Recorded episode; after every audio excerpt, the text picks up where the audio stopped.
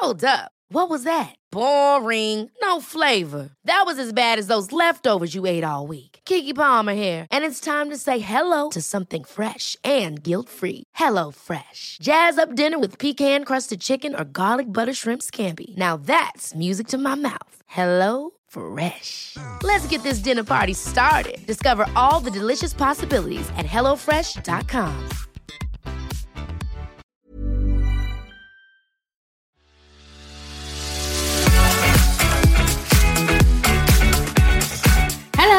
and welcome back to Wellfar, the podcast for runners, joggers, sprinters, and plodders. It's hosted by me, Amy Lane. I'm a health editor, fitness expert, runner, and now author of I Can Run, that's out on Amazon now. This week, we're going to talk about how we can all become greener runners.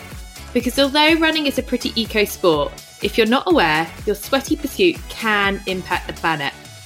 It's why I've recruited Andy Dixon from Runner's World, who many of you will remember from our very first episode all those seasons ago, and Becca Burns, a runner with a green habit. First up, though, it's the news you can use.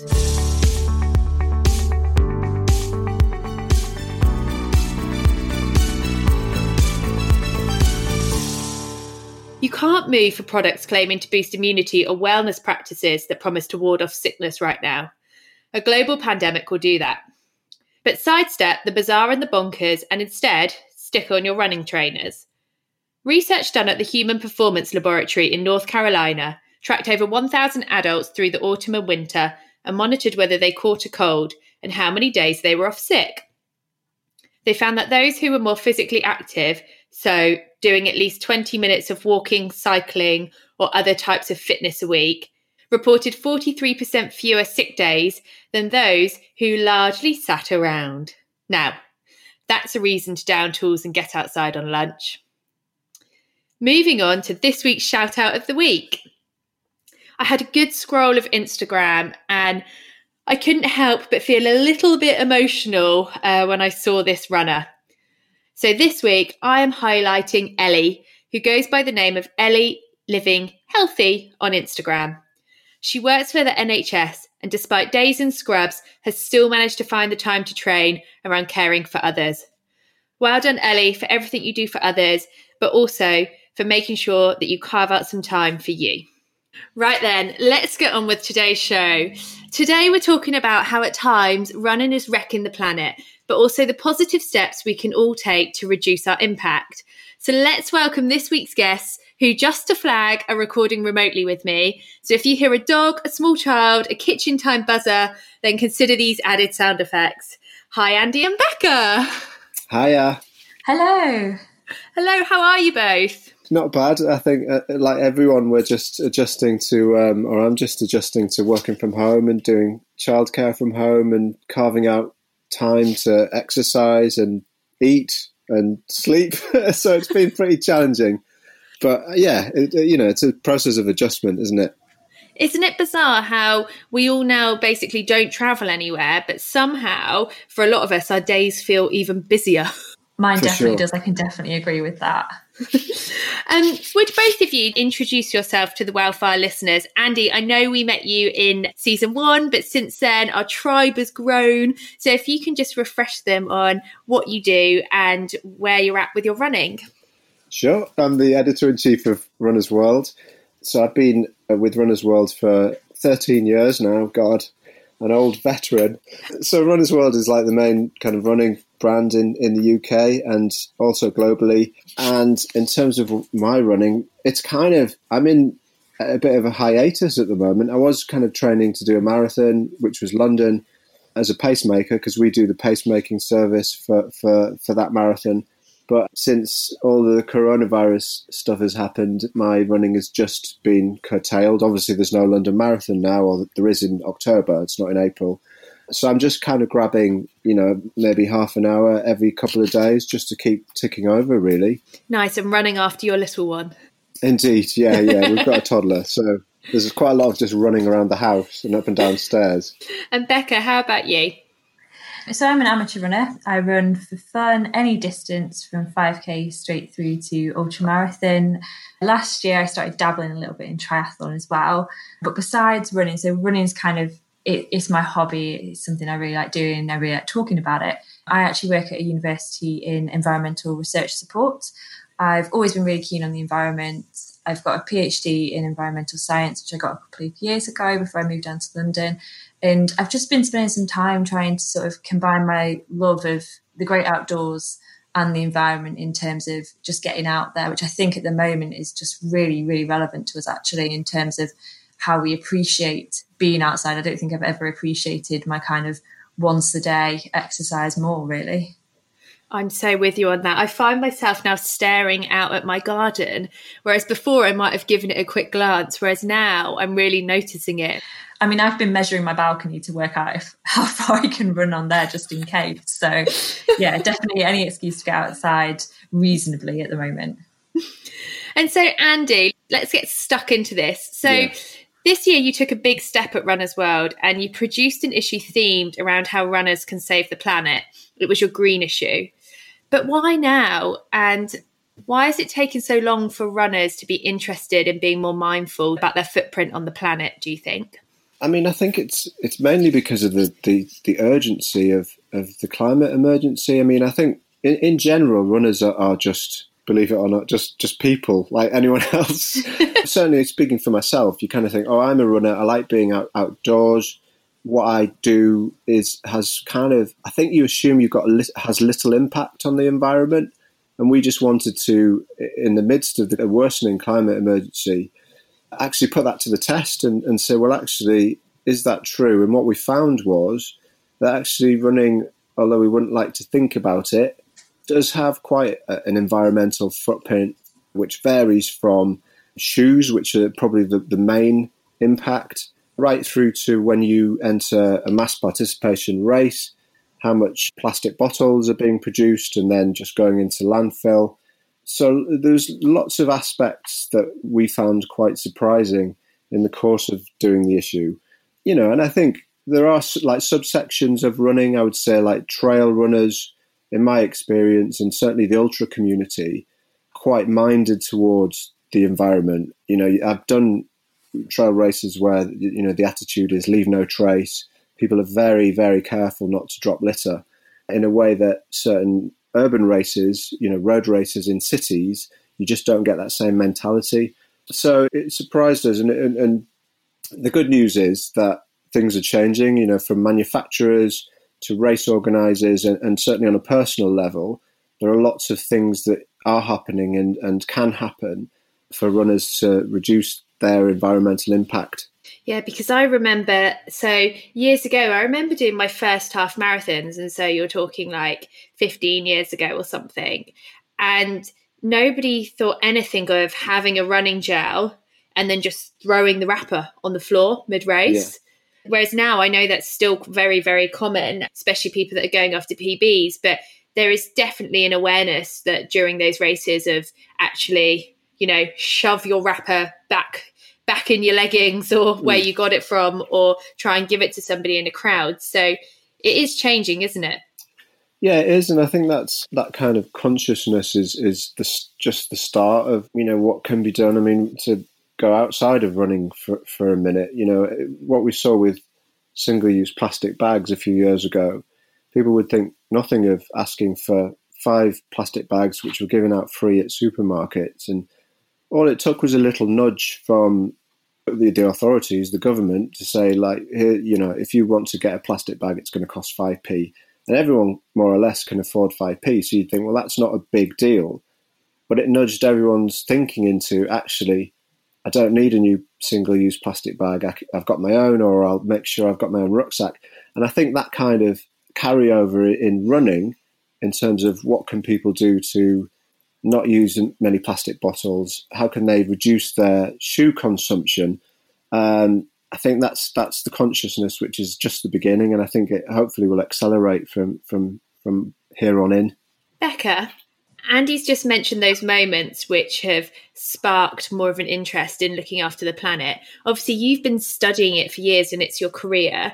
Do you remember the moment when you were like, I really want to work in an area which does good for the environment? I think for me, it kind of crept up a lot more slowly. Like I always liked being outside as a child. Geography was always my favourite subject at school, especially physical geography. I just sort of always knew that that was what I, what I wanted to do my degree in. And then when I got to degree, I started, before I went down the route of glaciology, which is what my main research interest is, I started working voluntarily with a what they call a business improvement district, and they were looking at the the, general, the waste produced by businesses in one area. And I think the stark thing for me was you, you go into shops and you see t-shirts and products out all over the stores and everything looks very clean it looks very glossy and then you go around the back and you see just how much waste this has generated and for me that was sort of the shock because it's i think sometimes it's very much out of sight out of mind and being exposed to that made me actually wake up and think hang on a minute every single purchase we we make has an impact every single choice we make has an impact and that's what really pursued me down this line also with the the growing urgency as Andy said, of the climate change movement, overcoming assumptions people make about things, thinking I'm too small to ever make a difference. You're never too small to make a difference, and no action is ever too small to make a difference when it's done collectively. So I think those are the sort of things that inspire me to to go down this route and and to sort of be passionate about the climate and about our environment because it is very much our environment and there's changes that we can make on our on our everyday lives to help it as well. It's interesting that you mention about um, being confronted with the amount of rubbish. I still remember when I was marathon training and I went uh, on a yoga retreat to Goa. And obviously, in India, you know, they don't have the refuse and rubbish systems that we've got here. And suddenly I just found myself running amongst all this rubbish and this single use plastic. And I just became hyper aware of what we generate as humans. Yeah, and I think as well, just going to any race and and seeing kind of plastic bottles all over the road as well is, is a real eye opener. That's something that makes me think about how how conscious are we as runners and and what more can we do and things like that. Andy actually mentioned races earlier on. What are some of the best race initiatives you guys have come across in your running journey so far? Well, I mean, that lots of race organisers are now kind of tuning into this. So there's a, a, quite a wide variety. Quite a lot of races now give out water in uh, recyclable and compostable paper cups.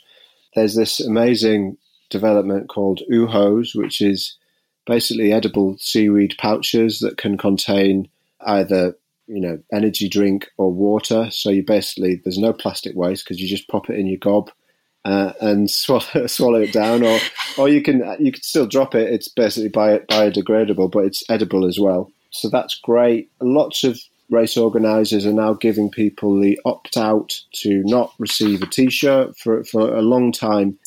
Race, you know, the, the the goodies that you would get from doing a race would be your medal and a T-shirt. And now races are working out that maybe people don't want the T-shirt. Quite often, anecdotally, unless the t-shirt's nice, people get a t-shirt and it just gets put straight in the bin or used as a duster. Yeah. So, you know, it'd be great to kind of cut that out of the loop if people aren't bothered about it. And as part of the, the green issue that we did, we did kind of uh, polls about, you know, runner behaviour or racer behaviour. And we asked people, would they forego uh, a race medal, you know, to be kinder to the environment? and that was 50, the answer to that was 50 50 50 mm. percent said yes 50 no when it came to t-shirts would you be happy to not get a t-shirt at the end of a race that was a bit better that was 65% said they, they'd be happy to not not have a t-shirt 35% no but even even those figures will tell you that actually for quite a lot of runners there's an expectation that i'm doing a race i've trained hard for it i want my medal i want a t-shirt in the issue, we don't criticise race organisers. We're quite understanding because they have a responsibility to produce a sustainable or uh, environmentally um, responsible event, but they're also having to, it's a product. It's a product that people pay for, so they're also having to cater for what people want. So they're trying to tread quite a fine line, I think. But certainly, as I said before, the thinking is now changing, and, and I think runners and ent- people who pay to enter races are more understanding of the need to not leave such a big impact from the putting on of the race. I completely agree with that. I think that the pressure it comes from the whole chain so it's not just up to kind of race directors and organizers to make these decisions it's about people perhaps voting with their feet and, and saying i'm going to go run this race because they prioritize sustainability or they're, they're working hard to, to use less plastic bottles or they're giving me the option of saying i don't want a base t-shirt because some some really shocking statistics from rerun is that 60 to 65% of all unwanted clothes they receive are finisher t-shirts and it's it's very difficult to give these away. It's difficult to repurpose them because they do have a date on and they're obviously they're someone's finisher t-shirt someone isn't as likely to want that in terms of finding a reuse for it. So i think just as a runner you can support races that make these choices and that will encourage more races to do the same. It's so interesting that you say that actually, because I am moving house at the moment and I was doing my charity shop bag and I've got quite a few race t-shirts which, you know, I wore at the end of the race for my picture. And, you know, I've just never worn again, especially because I I run in certain kit and I like my certain kit and generally race t-shirts like rub me or that type of thing. But then when it came to donating them, I was like, you know, what do I do with it? Because a charity shop is not going to want to sell a race t-shirt from a couple of years ago. Absolutely. I think a lot of people I see using them as t-shirts at the start lines for when mm. like a t-shirt that they chuck off. And I think that in itself, a lot of these things they can go to other sort of repurposing into charities. So that might be a good use. There's groups that can make them into blankets for you. That's actually my project at the moment whilst we're all staying home is making some of my race t-shirts into a blanket. Because just like you, I just I'm not sure what to do with them. I've been given them, they're kind of thrust at you at the end a lot of the time. And sometimes, particularly after a long race, you're so exhausted, you don't, you're not quite aware of the choices you're actually making to say no. But also, just saying no sometimes isn't enough because it's already been produced, it's already been shipped, it's already in the environment. So I think stopping them kind of at the point of production and giving people an option of, of saying, "Do you want a race T-shirt?" is such a fantastic idea. And I, I, find as a woman as well, a lot of them they just don't fit me. Um, yeah. So they're, they're not going to get the use. I think if you're going to go to the effort of producing a race T-shirt, then produce a good one that someone's going to want to wear. Yeah, because sadly as well, a lot of them also have sponsorship on, don't they? So it must be part of a commercial deal, and then you know you don't want to walk around with some kind of brand splashed across you. A quick thank you to one of Welfar's Season 3 patrons, Yo Valley. Their new kefir product has just launched into all major supermarkets. I would know because Ted absolutely loves the stuff, so we're always having to stock up. Although it seems to be a fairly new product to the supermarket shelves, kefir has been around for ages and is an ancient way of fermenting yogurt so that it is packed full of the good stuff and high in protein making it perfect for a post run refuel or to put on top of your pre run porridge. You'll find it stocked at Tesco's, Sainsbury's, Waitrose, Ocado, Morrison's, and Co op. Why not add one to your next online order?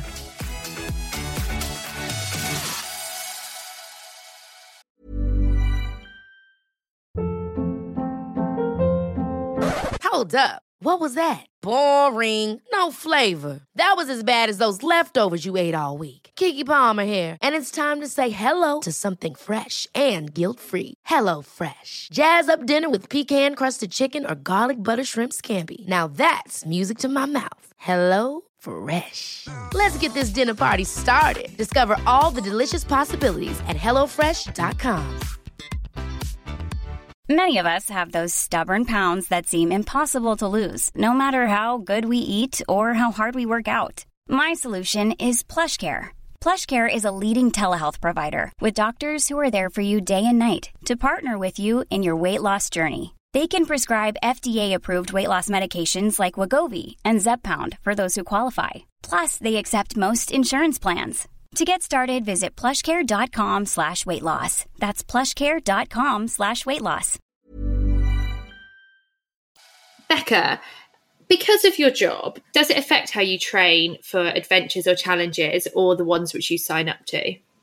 Definitely. I think it makes me much more mindful of the adventures and the challenges that I have and that I set myself as well. For example, I'm turning 30 this year. I originally thought I wanted to do all the world majors before I was 30. Mm. And then the more and more I looked into it, and the more I considered the carbon aspect of it, and I actually calculated up because you can you can carbon offset flights as well, which is a whole different area. But when I started calculating up the impact that that kind of challenge would have on the environment, I actually thought, you know what, that isn't something I, I think I want to do at all. So I picked my half Ironman instead, and then I consciously chose one in the UK because it means I can travel there by train. Um, that's public transport, and also my family can come watch, and it's it's not too big an impact for not just for them in terms of the environment, but also socio and economic impacts in terms of they can travel quite cheaply.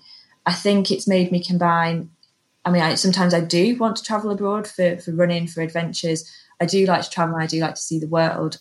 And I think it's made me more mindful to combine running with holidays and either looking for challenges in the UK or if we're going abroad, also looking for races we can do out there, places we can run, including smaller races and community races as well, things that give back to the local community and being involved in that. I also think for me, it's not just about the racing and, the challenges, it's about the whole loop. So, looking at your diet, your kit, um, your day to day as well, because we can talk about carbon footprints and our footprint on the planet in terms of running, but it's also the wider aspect of your life as well. And I do try, I mean, it's easy for me in London. I can very easily choose local races. I can choose to, to get the tube there.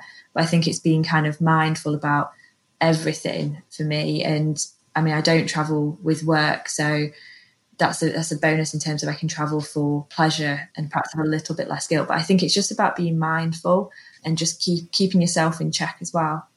You know, agree with that because uh, you know we could talk about how much plastic bottles are given out at races, but actually the primary source of environmental impact, what we saw from our feature in the magazine, was is is from travel to and from races. So it's actually that's where the individual can really make a difference. And as Becca says, you know, race tourism over the last probably like decade has exploded, and now the marathon majors, your six star medal, it's become this bucket list thing that runners can do. You know, traveling to races like a New York Marathon. It's not to say that we, we absolutely can't do these things, but we need to be cognizant of the impact and, and think you know, is it responsible to do this, or is there ways that I can offset, like by building it into a holiday? But certainly, I think traveling or jetting across to the other side of the world every few months to do a race is is not ideal. And and in fact, you know, tr- trying to keep your racing local, getting there by public transport or even by foot as a as a little warm up if the race is close enough, or on your bike. All of these things are the little kind of individual ac- actions that, as Becca says, once you add them all together, they start to make a big difference to things. I think that goes as well for particularly with transport car sharing. Every single person that can car share to a race is one less person that's driving a car. So you can in effect halve numbers of people driving to races by promoting car sharing. And I think there sort of comes a time when race organisers should be promoting this. Like for London Marathon, they offer free transport on some of the London Transport Network.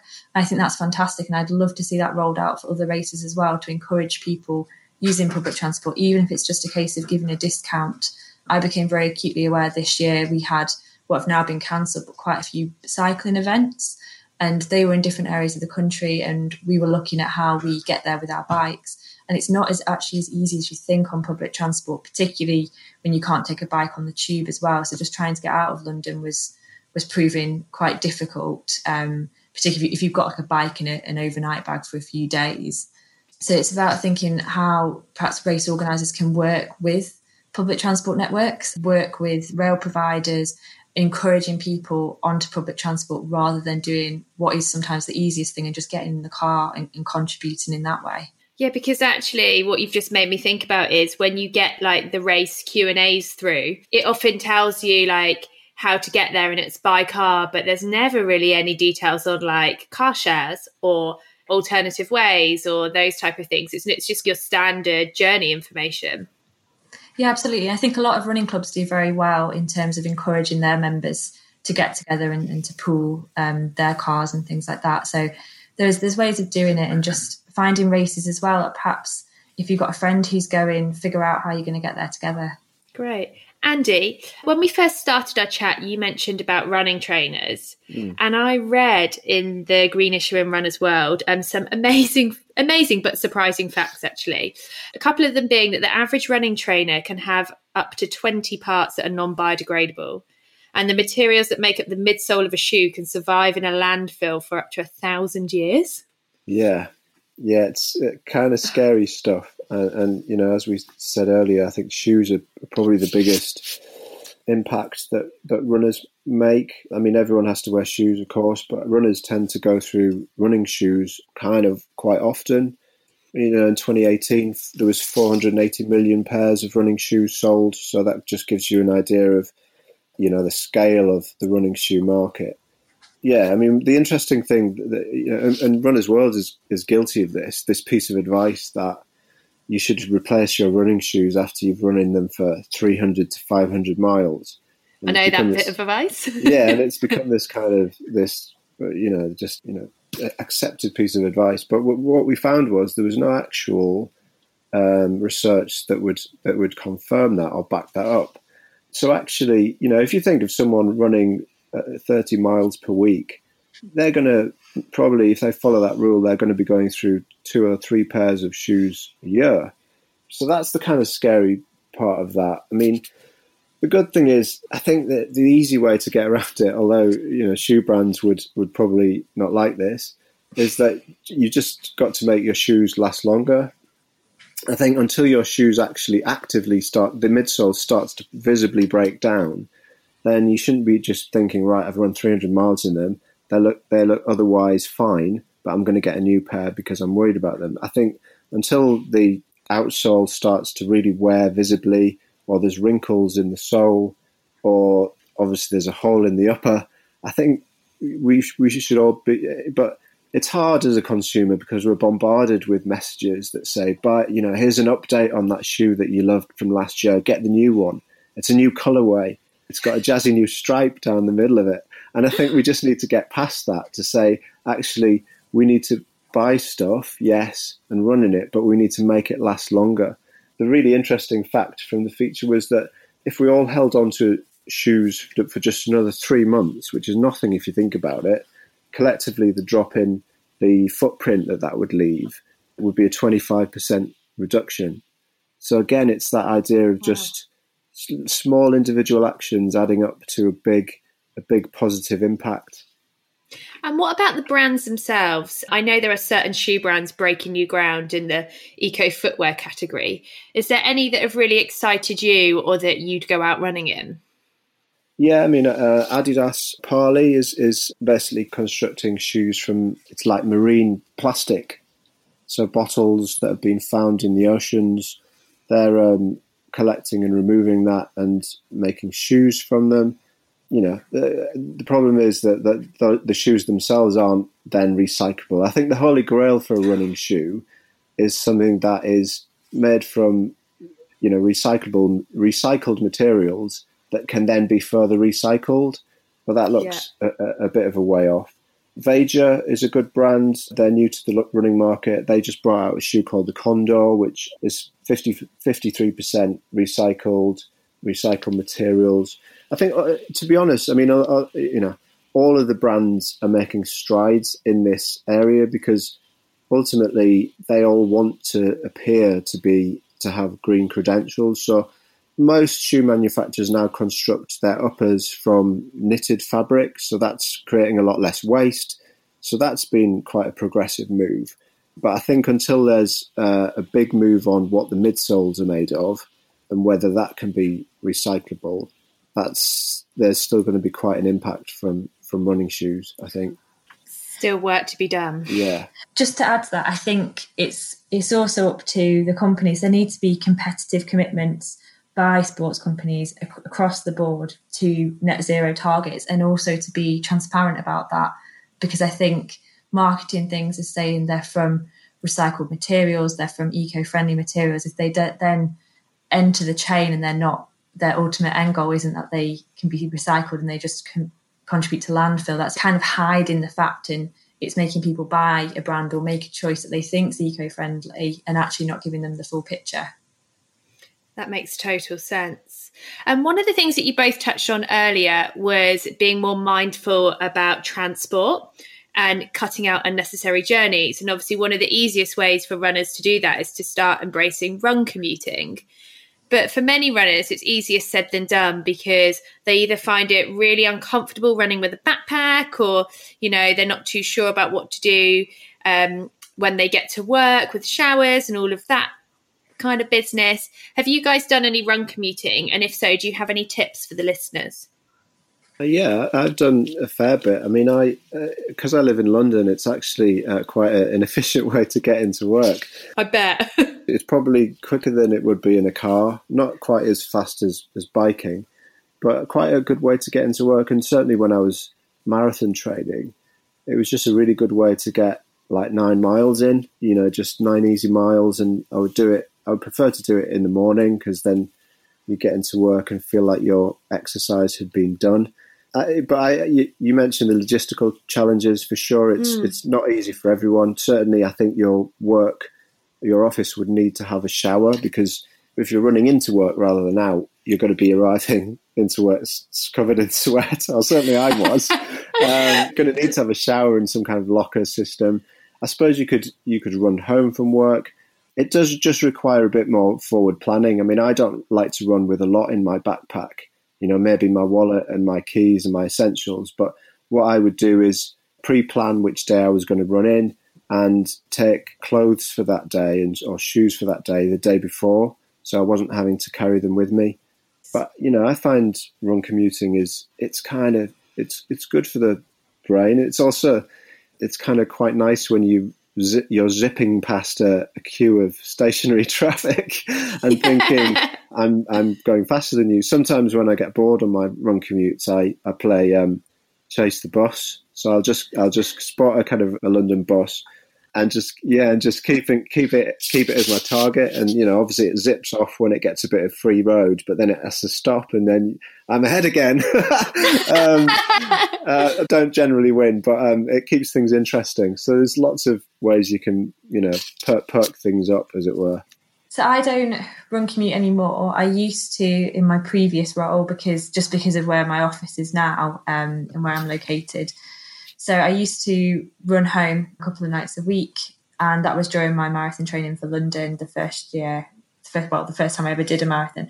And I'd always go do the running home thing just because I found being a girl and at the time I had very very long hair. It was it was such a task of getting to work, showering, and I always had this this panic of do I wash my hair or do I not? It's a bit minging, but there's no hair dryer, and I don't want to sit in the office with wet hair. I know that's such a small thing, but for me at the time, it was just all no, consuming. Big, with my ponytail.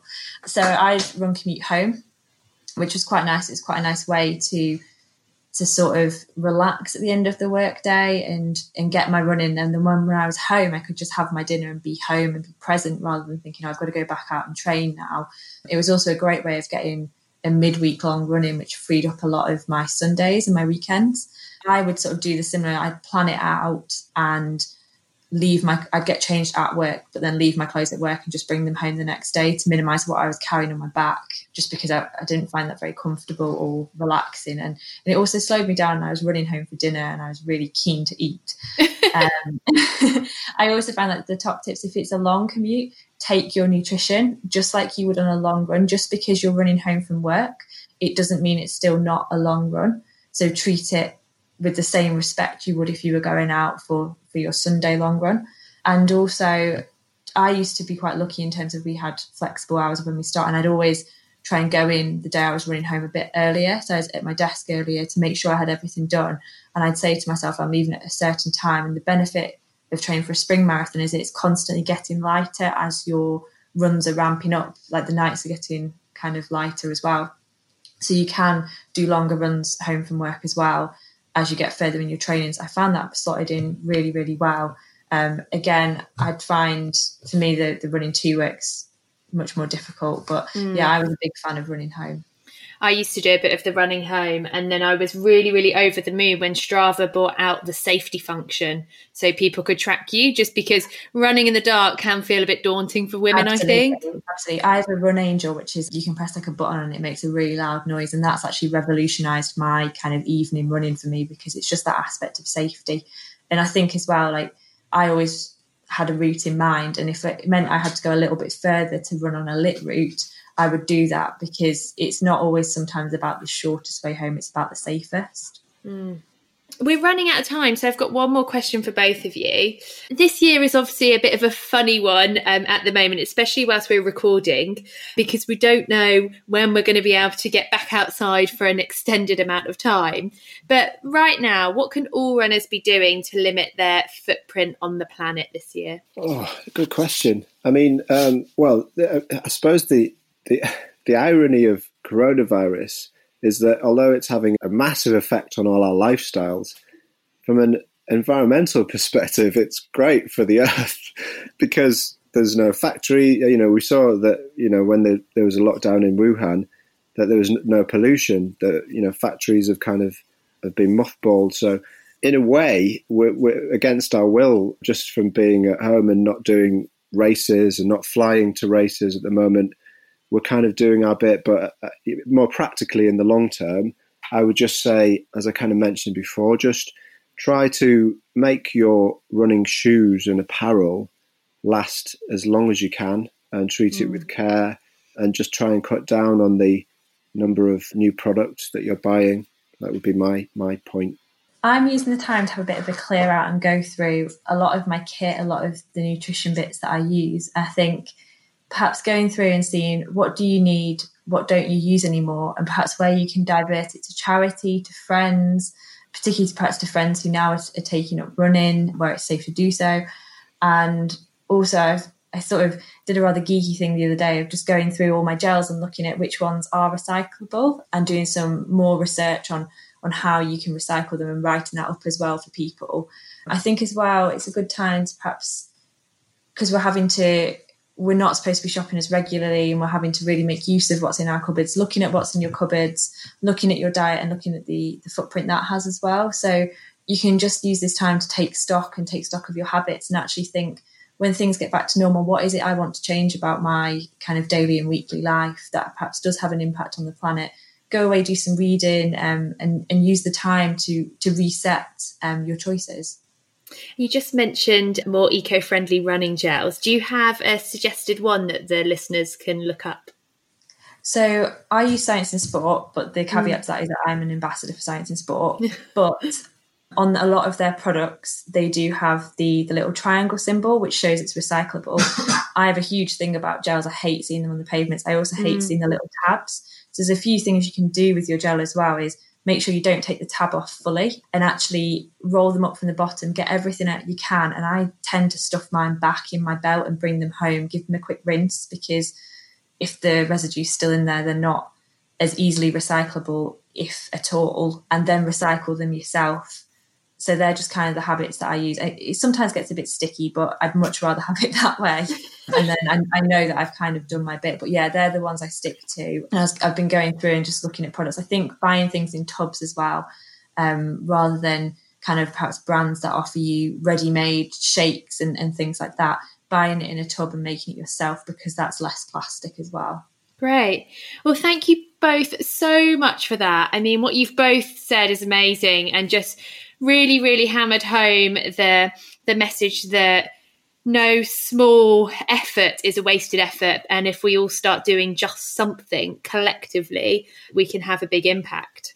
Absolutely, uh, and I think you know all it takes is is all of us to start thinking a bit differently and and you making small changes to our routine and our, our lifestyles, and those things cumulatively can have a massively positive effect. Yeah, I, I, totally agree. It's it's about the cumulative whole. You're never too small as one person, and one action is never too small. And don't let that feeling ever stop you from doing something that's good. Because if we're all doing that together, then it's a very big action. Amazing. Where can everybody follow you guys or check in with you? Well, they can follow me on uh, Twitter at rw underscore ed underscore Andy and obviously we've got lots of lots of running advice on the Runners World uh, website, which is runnersworld.com forward slash UK. Amazing. And Becca?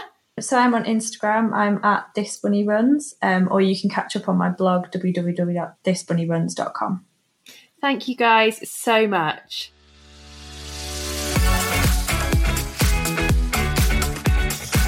Team, thank you so much for listening. If you like this episode, please do rate, review, and subscribe.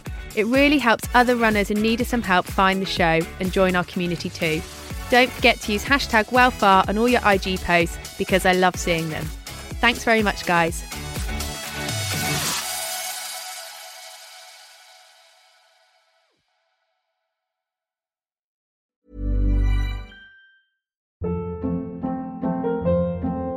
Hold up. What was that? Boring. No flavor. That was as bad as those leftovers you ate all week. Keke Palmer here, and it's time to say hello to something fresh and guilt-free. Hello Fresh. Jazz up dinner with pecan-crusted chicken or garlic butter shrimp scampi. Now that's music to my mouth. Hello Fresh. Let's get this dinner party started. Discover all the delicious possibilities at hellofresh.com.